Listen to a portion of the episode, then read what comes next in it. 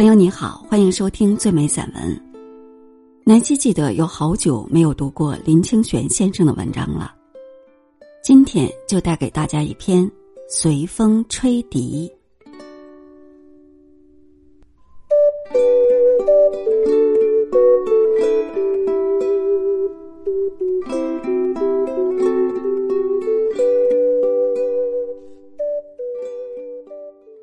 远远的地方吹过来一股凉风，风里夹着呼呼的响声。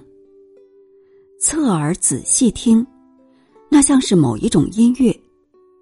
我分析了很久，确定那是笛子的声音，因为箫的声音没有那么清晰，也没有那么高扬。由于来的遥远，使我对自己的判断感到怀疑。有什么人的笛声可以穿透广大的平野，而且天上还有雨，它还能穿过雨声在四野里扩散呢？笛的声音好像没有那么悠长，何况只有简单的几种节奏。我站的地方是一片乡下的田野，左右两面是延展到远处的稻田，我的后面是一座山。前方是一片麻竹林，音乐显然是来自麻竹林，而后面的远方仿佛也在回响。竹林里是不是有人家呢？小时候我觉得，所有的林间，竹林是最神秘的，尤其是那些历史悠远的竹林，因为所有的树林再密。阳光总可以毫无困难的穿透，唯有竹林的密叶，有时连阳光也无能为力。再大的树林也有规则，人能在其间自由行走，唯有某些竹林是毫无规则的，有时走进其间就迷途了。因此，自幼父亲就告诉我们，逢竹林莫人的道理。何况，有的竹林中是有乱刺的，像刺竹林。这样想着，使我本来要走进竹林的脚步又迟疑了。在稻田田埂坐下来，独自听那一段音乐。我看看天色尚早，离竹林大约有两里路，遂决定到竹林里去走一遭。我想。有音乐的地方一定是安全的。等我站在竹林前面时，整个人被天风海雨似的音乐震撼了。它像一片月海，波涛汹涌，声威远大。那不是人间的音乐，竹林中也没有人家。竹子的本身就是乐器。风是指挥家，竹子和竹叶的关系便是演奏者。我研究了很久，才发现，原来竹子洒过了小雨，上面有着水渍，互相摩擦，便发生尖利如笛子的声音。而上面满天摇动的竹叶间隙，即使有雨，也阻不住风，发出许多细细的声音。配合着竹子的笛声，每个人都会感动于自然的声音，譬如夏夜里的蛙声鸣唱，春晨雀鸟的跃飞歌唱，甚至刮风天里滔天海浪的交响。凡是自然的声音，没有不令我们赞叹的。每年到冬春之交。我在寂静的夜里听到远处的春雷炸响，心里总有一种喜悦的颤动。我有一个朋友偏爱蝉的歌唱，梦夏的时候，他常常在山中独坐一日，为的是要听蝉声。有一次，他送我一卷录音带，是在花莲山中录的蝉声。送我的时候已经冬天了，我在寒夜里。放着录音带，一时万蝉齐鸣，使冷漠的屋宇像是有无数的蝉在盘飞对唱。那种惊艳的美，有时不逊于在山中听蝉。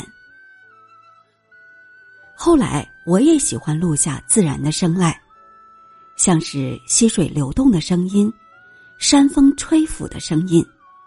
有一回，我放着一卷写明溪水的录音带，在溪水争踪之间，突然有两声山鸟长鸣的瑞音，萦耳绕梁，久久不灭。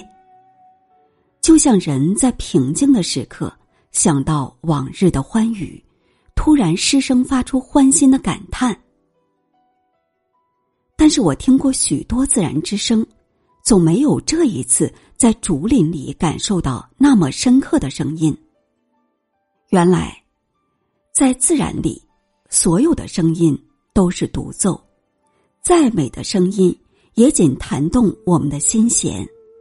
可是竹林的交响，整个包围了我，像是百人的交响乐团刚开始演奏的第一个紧密响动的音符。那时候我才真正知道，为什么中国许多乐器都是竹子制作的，因为没有一种自然的植物能发出像竹子那样清脆、悠远、绵长的声音。可惜的是。我并没有能录下竹子的声音。后来我去了几次，不是无雨就是无风，或者有风有雨，却不像原来配合的那么好。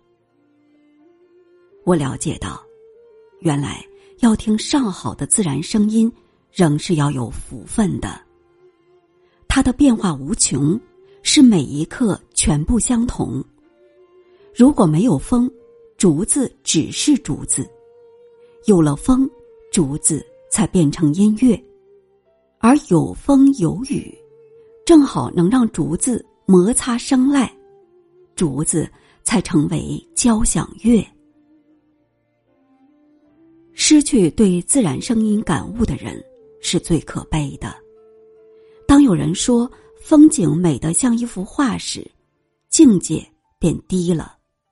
因为画是静的，自然的风景是活的、动的。而除了目视，自然还提供各种声音。这种双重的组合，才使自然超拔出人所能创造的境界。世上有无数艺术家，全是从自然中吸取灵感，但再好的艺术家。总无法完全捕捉自然的魂魄，因为自然是有声音、有画面，还是活的，时刻都在变化的。这些全是艺术达不到的境界。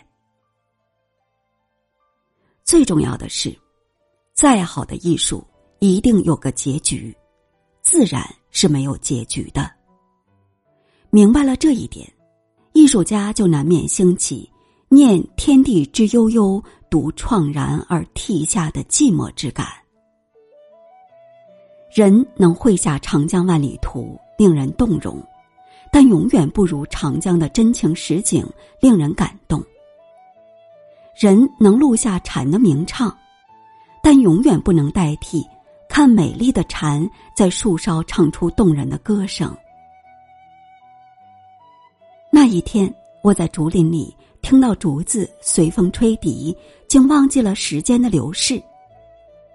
等我走出竹林，夕阳已徘徊在山谷，雨已经停了，我却好像经过一场心灵的沐浴，把尘俗都洗去了。我感觉到，只要有自然，人就没有自暴自弃的理由。